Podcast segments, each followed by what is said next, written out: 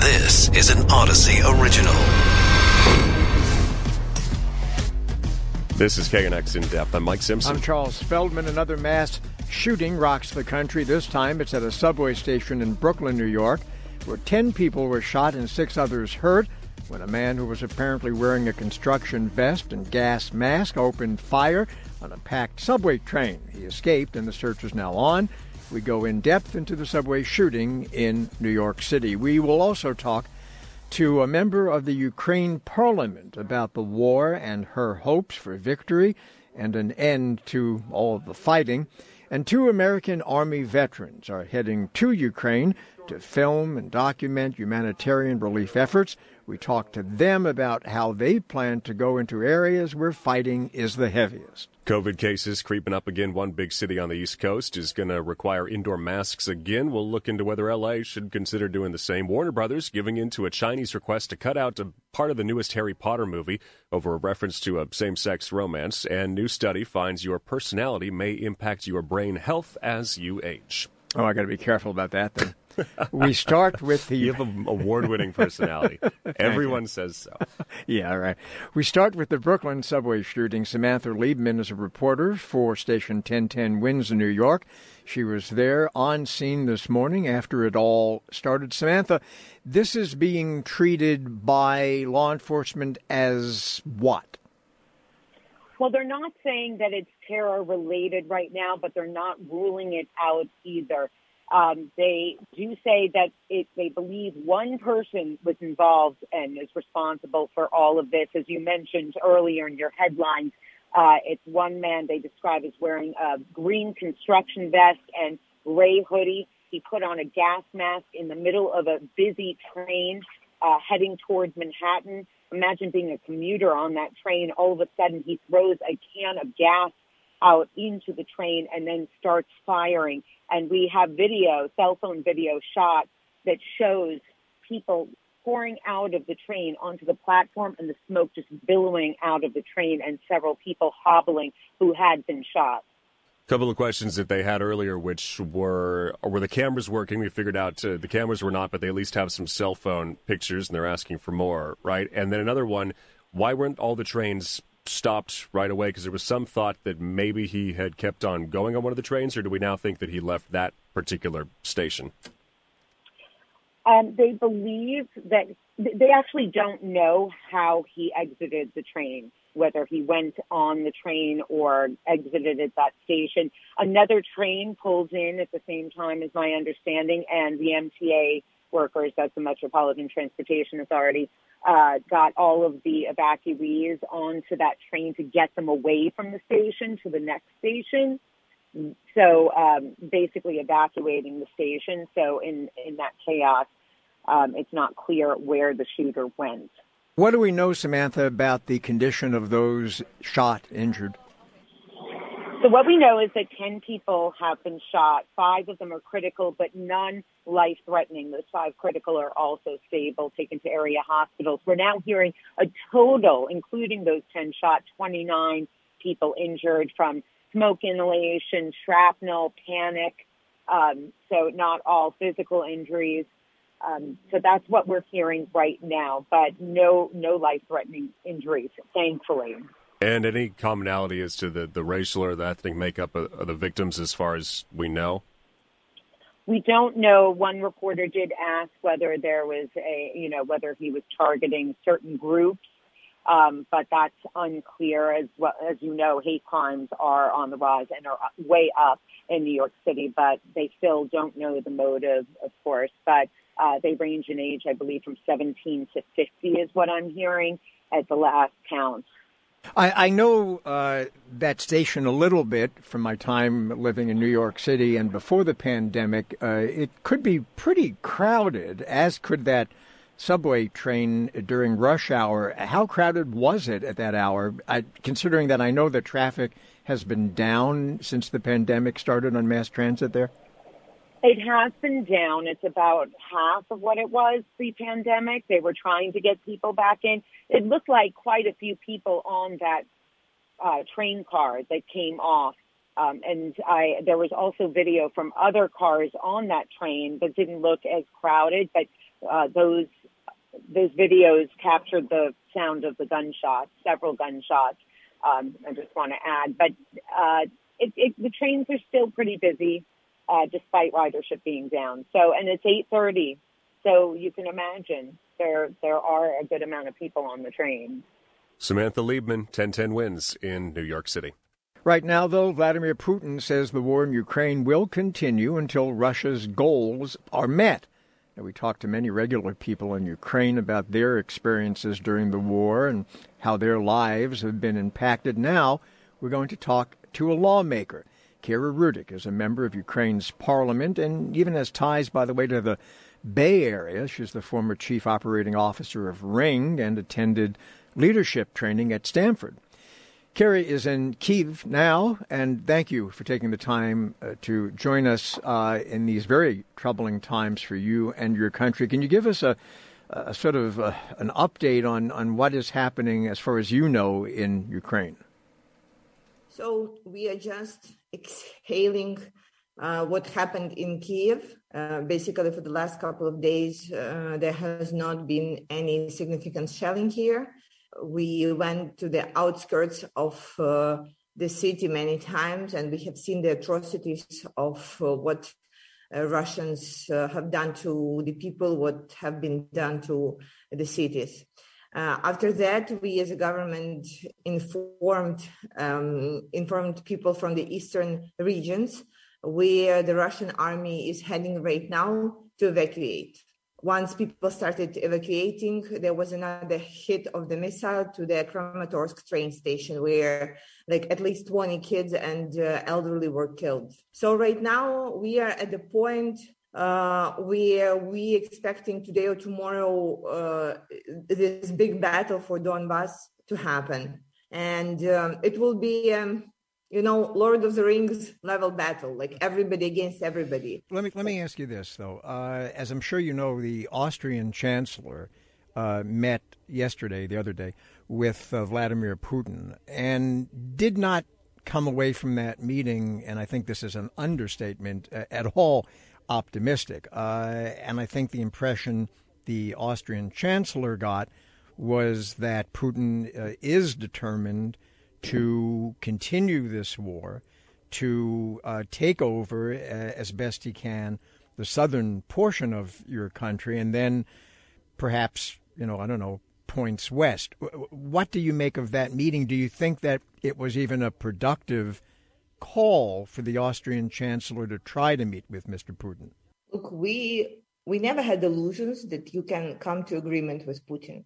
We were at war with him for like last eight years we know all the tips and tricks on the book and that's why when uh, uh, even during the first days of war there were like hopes that there could be peaceful negotiations we were saying yeah well there could be discussions but there could not be a settlement and we know right now that during the so-called peaceful negotiations that were happening between our president and uh, team and russians uh, in the meantime people were tortured and killed in Bucha and other places of Ukraine. So uh, I don't think that Putin is determined to to make peace. He was very blunt that he is taking uh, Donetsk, Luhansk region, that he is taking south of Ukraine, that then he will go to Poland and Baltic countries. And this is what his plan. This is what he's going to do. And that's why all these illusions that people are having and the world leaders that are trying to talk to him, they are basically fulfilling their internal political uh, goals, uh, not actually trying to help Ukraine. If you are correct that his ambitions are to take that war ever more westward into Poland and into uh, other countries west of, of your country, if that is all correct, are you not then deeply disappointed in the fact that the U.S. and the U.S. Uh, Western allies are still refusing to send offensive weapons like jets to your country? That uh, the Europeans continue to import Russian oil and gas, in effect, financing the war against your country. That must, I would think, make you and your blood boil. I am disappointed and concerned. I am um, like extremely angry at that. But so the issue that we see is this war essentially making everybody to give up their illusions. And I'm just waiting until it happens to to the leaders of the democratic countries. Unfortunately, we have to pay for this time for them to give up on those illusions with our lives. But it will be um, imminent, same as uh, understanding that the world will never be the same as before the war. Like right, right now, when I'm talking to many uh, leaders of the countries, they still hope that there is a way uh, through peaceful negotiation, through some agreements, uh, to return the world to the February 23. And it's impossible because what the world uh, has already felt, what this war have, has uncovered, is uh, so many systematic problems that we were uh, we were not admitting. Like I can give you a couple of examples. The the um, United Nations and other international organizations that have actually no use, that are useless and pointless, and who failed on their missions. Then uh, the questions about NATO as a security organization and how effective it is. International tribunals that are taking eight to 10 years to go through any international crime. Like, how good are they? And the necessity of reconsidering of how all of these uh, alliances work and how should they work so they would be actually effective. Uh, the nuclear question about are we moving away from every single country having a nuclear weapon, a nuclear program, or right now are we moving towards that every country would want to have the nuclear program? So there are many, many, many critical questions that right now are surfaced. Given what you just mentioned there, your level of, of hope, or I guess realistically, what do you think in terms of the Russians actually being held to account for these atrocities? We've seen the evidence of them. I, I saw you give an interview the other day saying, "Look, I want the first and last names of of these Russian soldiers." Accused of, of raping some of the women in these towns. Their mothers didn't raise them to do this, and they need to know what happened. So, if you're asking me, would the International Tribunal um, help? I think the best that we can hope for there is to have Putin and some of his generals at this international tribunal, at the Nuremberg process or something. And I know that right now it sounds um, like uh, almost impossible, but we know that for Milosevic it was also impossible, and as well as for Goebbels after Second World War. But it happened. As for the soldiers whose names and last names we already know, that would be on our security services. This uh, here, I do not expect that the international tribunal would would work. Look, like let's remember the MH17 story. It happened in 2014. 2014, and like everybody knows who fired those missiles, who gave an order, how it happened, and still nobody is convicted. Still, there are hearings, and it's already been like what eight years so I do not believe in this international um, uh, international justice. But I, what I do believe is in uh, our um, in our special services and who whose goal would be to bring up those specific soldiers to justice as we see it. As a member of the Ukrainian government, uh, I would fully expect you to uh, pronounce for the world stage your conviction that Ukraine will, in the end, win this battle against Russia. That said, uh, you are up against uh, an enormous army, uh, perhaps incompetent in many ways, but an enormous army, a determined leader, authoritarian leader in, in Russia, do you sincerely believe that you can be, your country can be victorious in this?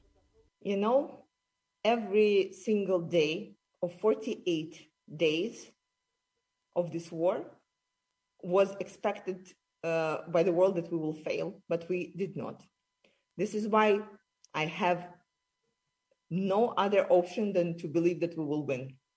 No other option. It will be extremely hard. And this is why we are so angry and we are asking for the help. And this is why we are so annoyed that the help is coming late and not in the amounts that we wanted because we want to win so hard. But on the other hand, all the facts of the past are telling us that we will give him hell of a good fight and we are giving them hell of a good fight. I imagine you're not surprised in your people, but how proud of them are you? Extremely proud, like cry, like crying of being proud. Uh, can you imagine every single man and woman just standing up and saying, "No, you shall not pass. No, we we will uh, we will go and we will take our lives. We'll put them on the line because we will not let you do it to our country. We know that we are small. We know that this is a David versus Goliath situation. And we know that we are fighting against pure evil because, again, we have seen it. You know, month and a half ago, there were rather political statements like freedom and independence and like figuring out your own future, etc. And right now, these are the things that we are actually dying for, actually dying for the opportunity, for the right to figure out how our future would look like.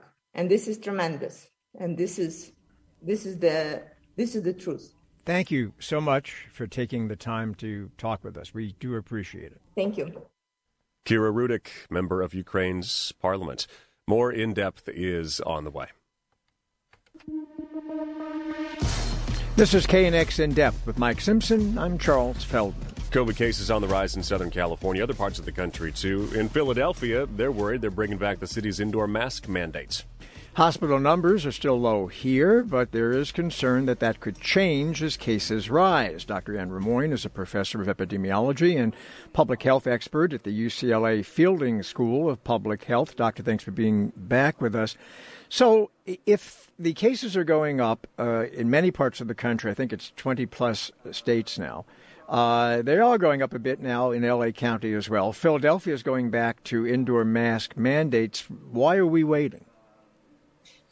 Well, I think that first of all, thanks for having me here, and uh, this is an important topic. You know, we're not out of the pandemic yet. We are still subject to uh, new surges, to the effect of new variants, and and we're going to see this play out again.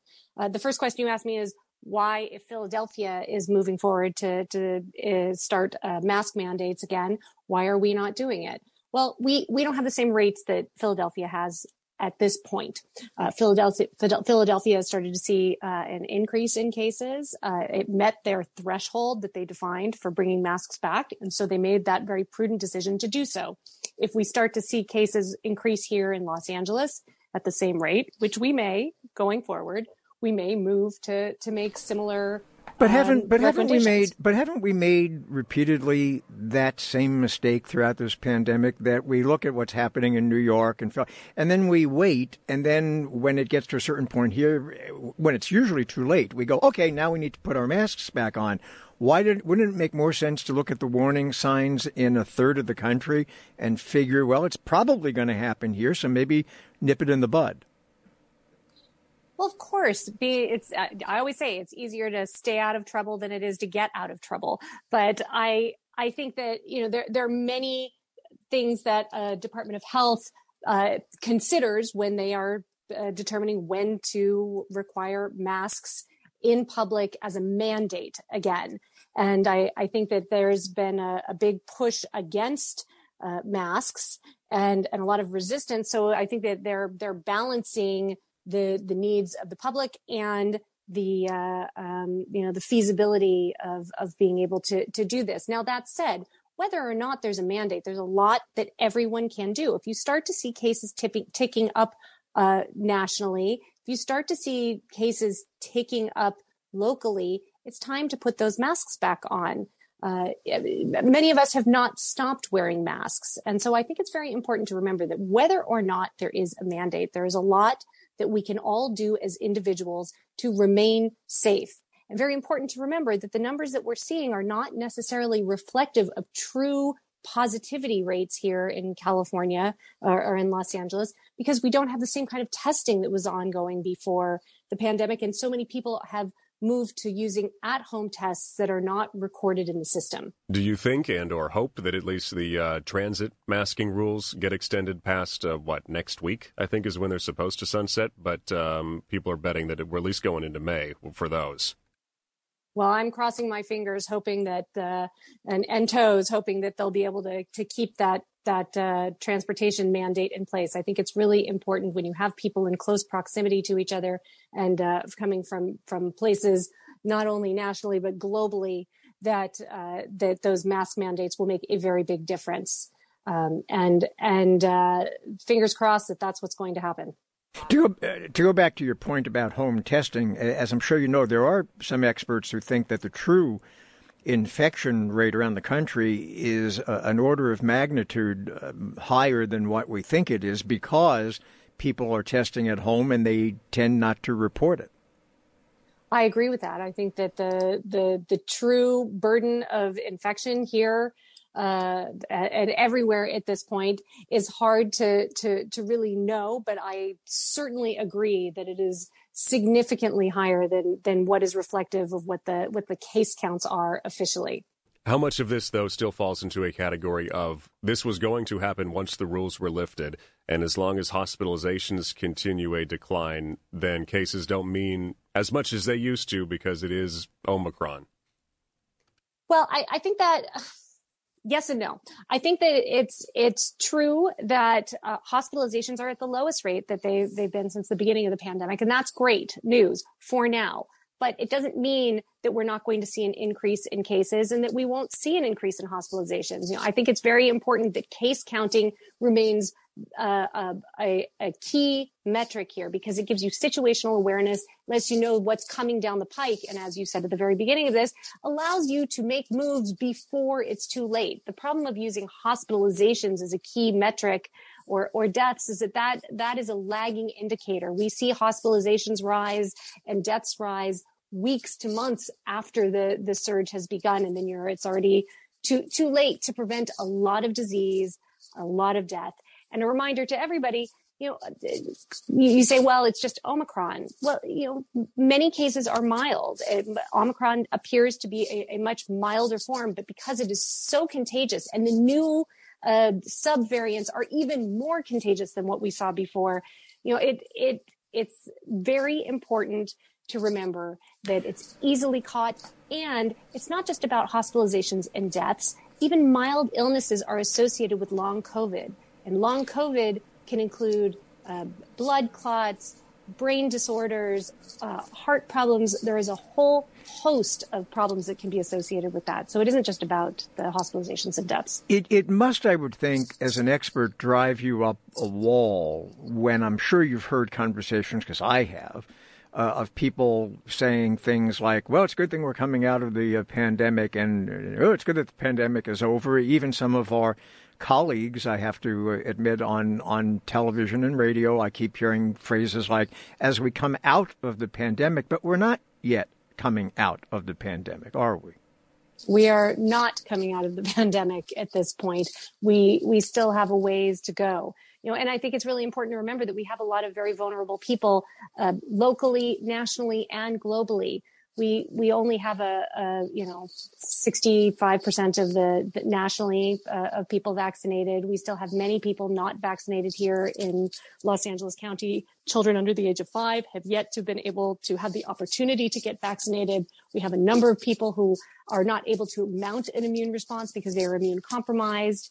Uh, there are a lot of people that are very vulnerable to to this virus, and I think under we we underestimate it at our own peril it's it's important to to remember that we are still in the midst of a pandemic. We may be able to relax a bit at certain points when cases are declining, but just because we're at a, at a low point right now does not mean that it's going to continue to be low and we should be ready to react appropriately. And and I always like to remind people that just because, as I said before, you know, just because masks aren't mandated doesn't mean that you can't wear one or that you can't take additional precautions. You know, you I I personally am taking all of the precautions still uh, because I know that cases are going to continue to to increase, and and people may around you have COVID but may not know it because they're not testing uh, or they um, aren't aware because they are asymptomatically infected. Dr. Anne Rimoin, UCLA Fielding School of Public Health. Warner Brothers is getting back solely to the business of entertainment. Now, though, it's already dealing with a controversy over censorship and China. It has to do with the latest Harry Potter movie, uh, Fantastic Beasts: The Secrets of Dumbledore. Studio cut out six seconds of dialogue that make a clear reference to a romantic relationship between two important male characters. With us now, Jason Squire, professor emeritus of the USC School of Cinematic Arts and editor of the Movie Business Book. Uh, Jason, thanks for being here. So, what do we get from this? A lot of people are saying uh, the price for uh, erasing the gay character seems to be the Chinese box office. So, uh, here we go. Well, that does seem to be the uh, conclusion. The Chinese government controls all movies that are shown in China. It's an enormous market, growing by leaps and bounds. And so the studios do covet the Chinese market. Uh, the Chinese government decides on which movies to allow in their theaters. They are limited uh, to between 30 and 35 non Chinese language movies. And so it is a very big deal to have approval by the government, which includes going through the censorship uh, process, the approval process. And every now and then, there are English language movies that are either rejected outright, like uh, Shang-Chi and the Legend of the Ten Rings, um, or have censorship issues which studios tend to go with in order to not jeopardize the uh, the Chinese box office.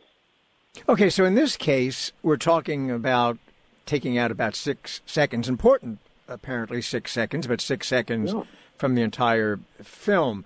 But uh, isn't there also a danger that, in pursuit of of the fortunes, hoped fortunes of uh, box office in China, that entire projects may not get off the ground? Maybe they haven't gotten off the ground because the uh, subject matter is deemed to be one that China would object to, so why make the movie to begin with?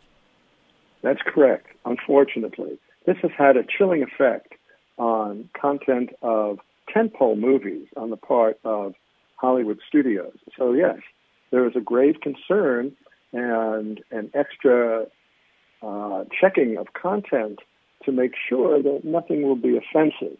It's not the uh, healthiest uh, way of pursuing uh, box office.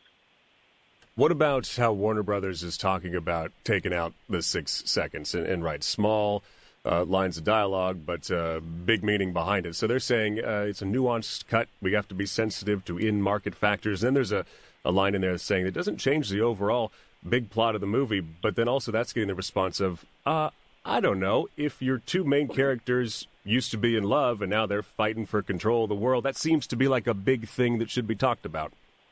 Yes, I agree with that. And that's coming from the Western standpoint of, um, you know, hardly any censorship. Sure, we have some uh, sensitivities about movie content here, but it's organized by the Motion Picture Association, and that's how ratings were born. But no such thing in exporting an English language movie to China yes, it has a chilling effect. So, do you have uh, hold out much hope that Hollywood would get much backbone when it comes to this uh, issue? I mean, this is an industry where you know many people did give a standing ovation to someone who committed assault on television. So, do you have much hope that they'll have the backbone to stop this? I think that ovation on the uh, night of the Oscars is a very good example of the backbone of uh, the Academy and uh, Association in general. The uh, you know Hollywood movie executive decision making, especially when dollars are at stake, it gets very dicey. And this is another example of that. I don't know of a of the ideal solution, but I'm glad that it's part of the conversation. Uh, let's uh, since we're we're talking about a movie that is uh, made the uh, uh, Harry Potter one by Warner Brothers. Warner Brothers, of course, is in the news for something uh, other than than kowtowing to China. it's also in the news because of its merger now with Discovery. So, does this change the nature of Warner Brothers coming out of its re- arrangement with AT and T and into a new marriage with Discovery? Yes, absolutely it's a breath of fresh air. The three years that AT&T controlled uh, Warner Brothers was a, a very, uh, how can I put it diplomatically? It was a negative uh, period that happened to coincide with COVID, and so the great minds at Warner Brothers uh, decided, because theaters were closed, that all of the 2021 theatrical movies would premiere on HBO Max. It was clearly an effort to boost subscriptions on their new streaming platform, HBO Max, to the detriment of those theaters that were opening slowly over time during 2021. Blanket, 30 day exclusive on HBO Max, no chance in theaters for a whole month. And of course, the dramatic decline of box office was the result. Now, the crazy part of this, in terms of management judgment and uh, sensibility, is that they forgot to tell the talent or the representatives of the talent about this decision until like the day before. Um, so these managers were really not ready for the movie business, and they form a long line of companies outside the industry who really felt that they could manage an entertainment property like a studio, but didn't last very long. The history from the 1960s is filled with examples. Uh, should I give my favorite? Sure. Yes. Okay, how's this? Universal. The really excellent executives at Universal um, in the 1990s. Uh, Matsushita bought MCA Universal in 1990. And then the Japanese company sold it to Seagram, the British distillery, in 1995, who sold it to Vivendi, the French waterworks, in 2000. And then to General Electric's NBC in 2003, acquired by Comcast in 2011, finally has a stable entertainment base. Now, during the time, I mean, I, I know executives who went through all of these changeovers. It was a very, very unhappy time. And this latest example of AT&T's um, just thinking that they could run a movie studio is uh, another example of how not as easy as it looks. Well, ima- ima- imagine in America a company that doesn't know how to do its own business. Jason Squire, Professor Emeritus, USC School of Cinematic Arts. He's got the uh, movie business book. More to come.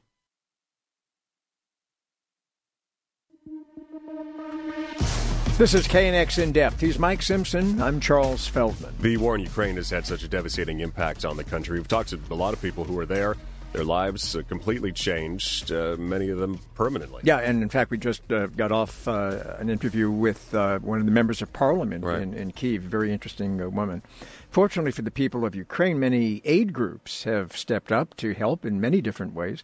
Two U.S. Army veterans turned filmmakers headed to Ukraine tomorrow to document those efforts. With us now, we have uh, Hank Barb and hopefully soon uh, Justin Roberts. Uh, they are both with Echo Bravo Productions. Uh, Justin Roberts is CEO of that company. Uh, Hank, so tell us about why the decision to go and what you hope to accomplish in Ukraine.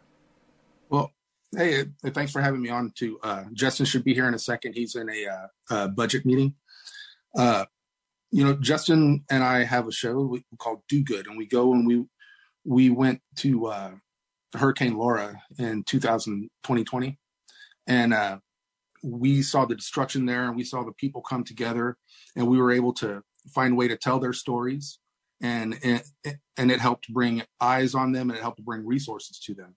Uh, so now we have an opportunity to go to you know Ukraine, which the whole place is decimated, and when things like that happen, heroes always rise up. You know, we're not looking for war heroes. We're looking for heroes for the people, people that are feeding people and helping people get out and things like that. How inspired are you by what you have seen so far, just in the coverage of, of how many people have gone to help, and some of them picking up everything here from their businesses and just and say, you know what, I'm going to get to Poland, I'm going to get as close as I can get. Man, it, it's great. You know, some of the some of the groups that that we got to work with when we were in Lake Charles after the hurricane, I looked and they're in the Ukraine. Uh, there's a group called Aerial Recovery, and it's made up of you know former SF guys, and and and you know they've got resources. And if you look, they're pulling out 89 orphans at a time, just evacuating them because there's really no place safe to be there right now. You're going, uh, as I understand it, to uh, at least in part to the eastern portion of Ukraine. Is that right? Yeah. Well, yeah. You know, uh, we're filmmakers, and and our goal is to make a film that tells the actual story of what's going on. But that is a very danger, but that's a very dangerous part of, of the country. What's your own personal concern? Well, obviously, you know, there's there's a touch of fear there, you know, but you know, we think about the fact that there's people's grandmothers that are there. You know, uh, it's if if we have to tell the story, then we have to tell it right, and that means that that we've got to see what's actually happening. Uh, but both of us are combat vets. Justin was in uh, 327, no slack during uh, Afghanistan. I was a flight medic during uh, during Iraq. You know, so we kind of have an idea of things to do not to get ourselves killed. You know. When you see what you see, and, and when you will see what you're going to see when you go into this eastern area of the country, how does that get reconciled in your mind? How does it sit with you? Because it's horrible to witness it, but like you said earlier, I think you're going to find heroes that are doing what they can to help. And, and you know, that's the thing. You know, uh, uh, neither of us are voyeurs. We don't want to go there just to watch what's happening. You know, the whole goal of film for us is hope. You know, we're going to be there and we're going to see the destruction, but we're also going to see people coming together. You know, neighbors feeding neighbors, and it that part of the whole the whole thing is is amazing and really inspiring. You know, and and part of the thing that we're able to do is we're able to funnel resources uh, to the people that we feature through. Uh, we have a deal with uh, uh United Way that helps us pay several nonprofits, right? Uh, so not only are we going to get to be inspired, but we're going to get to provide resources to those folks uh, that they might not get without it. You know. Hank Barb, uh, Echo Bravo Productions headed out to Ukraine tomorrow. Hank, uh, we wish you good luck and, and, and, thank you for talking to us. Okay, how would you describe yourself? Are you uh, outgoing, extroverted, or are you the neurotic type, nervous and worried? And your study finds certain personality traits may be a key factor in whether people develop mild cognitive impairment as they get older. Yeah, this study looked at a couple of things conscientiousness and neuroticism. And with us here to break things down is April Thames, uh, Thames, a professor of psychiatry and biobehavioral sciences at the UCLA Brain Research Institute. Uh, April, thank you for being here. So, take those two terms for us and let's uh, do a quick uh, definition and then what it meant for people who kind of fell into those groups. Sure. Um, thank you for having me, first of all. So, in these studies, they they really looked at two sort of a, a bunch of different personality traits, but there were two that sort of rose as being predictive, if you will, or linked to those who are more likely to go on to develop dementia. So, the first trait, um, we call it neuroticism. That refers to how well somebody is able to handle stress. So, people who score high on the neuroticism scale, they tend to worry, think the worst about things, have less effective coping skills. Whereas those who were, um, and those who scored high on that scale, they were more likely to show later on in life that they went on to develop mild cognitive impairment or dementia. Um, the other personality trait um, that was interesting, it showed that it was less associated with going on to develop dementia, and that was conscientiousness, which is how much does a person sort of follow rules, how, you know, how thoughtful are they and what they're doing on their day to day. And we have to think about these results you know, altogether because we're talking about these two personality traits, but these personality traits are often correlated with lots of other things that are important um, in one's likelihood to go on and develop cognitive impairment. So, if I understand correctly, if you're conscientious, then according to the studies, that's good. But if you worry about how conscientious you are, then it's bad. yeah, so, that's great. Good job. exactly. that was nice. And um, this is like the accumulation of the lifelong experiences, right? Is that kind of how this would happen? It's it's you know 80 years of thinking a certain way. Eventually, that kind of builds you up to to a certain point. Right, and, and we have to think about because when I first saw this, I thought, "Oh no, I guess I'm." I thought it's I'm, all over I'm, for I'm me. a little yeah. neurotic. so I thought, "Oh no," but um, you know, we have to think about you know, it's really hard to separate personality from intellectual ability or cognitive capacity, and we know from many studies that the sort of more cognitive capacity someone has, the less likely they are to show decline in later age. So as we think about these personality traits, someone who might score high on neuroticism might do so because they don't necessarily have the, you know, the right coping skills or the cognitive capacity to be able to think outside the box and problem solve. Whereas someone who's more open or conscientious, they might, you know, they might have a more creative way about thinking about their problems. So it, it, it is very hard to separate out cognitive ability and personality, although we measure those two things very differently. Do the studies indicate whether there's anything anyone can do about all this? Yes, and in fact, I'd, I'd like to point out, you know, a very interesting study that's ongoing by the Alzheimer's Association, and it's called the U.S. Pointer Study, and this is focusing on lifestyle interventions such as diet, sleep, exercise, you know, and, and to look at how do these factors, if one engages in these throughout the life course, how does that have an impact on cognitive, you know, outcomes later on? And we do know that, you know, eating right, exercise, getting enough sleep, all of those factors contribute to one's brain health. So if people are engaged in sort of maintaining both, you know, cognitively active, but also doing these other physical activities, they tend to show better outcomes later in life. That's why it's so important to, to be able to catch cognitive impairment early on because these are things that can be implemented at any stage in life. The older we get, we all start to, to lose it a little bit uh, in certain areas. How much longer does doing things all the, the all the right way? How much longer does it buy you?